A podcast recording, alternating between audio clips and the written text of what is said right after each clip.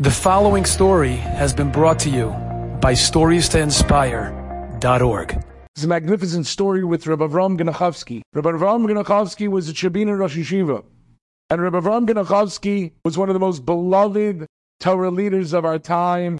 And Rahman al he lost a child who was a long and grueling illness, and finally his son died.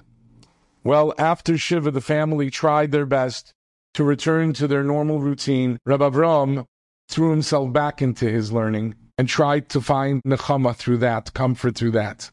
His wife, however, had a harder time, and she was looking for something tangible to comfort her.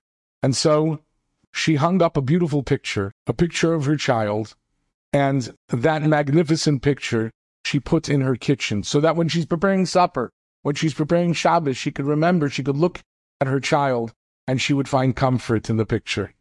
Well, she hung up the picture, but the next morning she came and she looked and she saw that the picture fell. Okay, she hung it up again. And then the next day, the picture was down once again. By now, she started to realize something's wrong. And she realized that her husband was taking the picture down every single day. And she couldn't understand it. He was a prince of a person. He had midas beyond beyond. He was the most sensitive, kind, and caring individual, an incredible husband. Why would he do this? And finally, she decided that she would let him have the benefit of the doubt and she would wait to see what happens. And the next day, the frame was back up.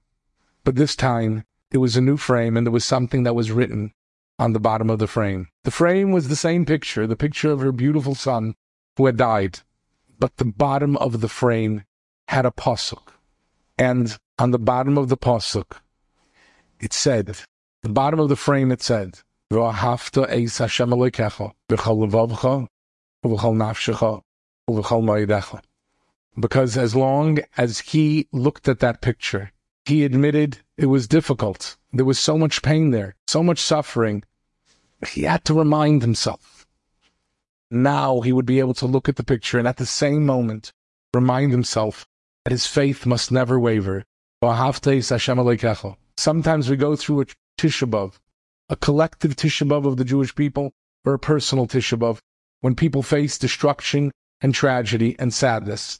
But through it all, we need to hold on, and we need to know that at those moments, that's when our Emunah can be strongest. Enjoyed this story? Come again. Bring a friend. Stories to inspire.org.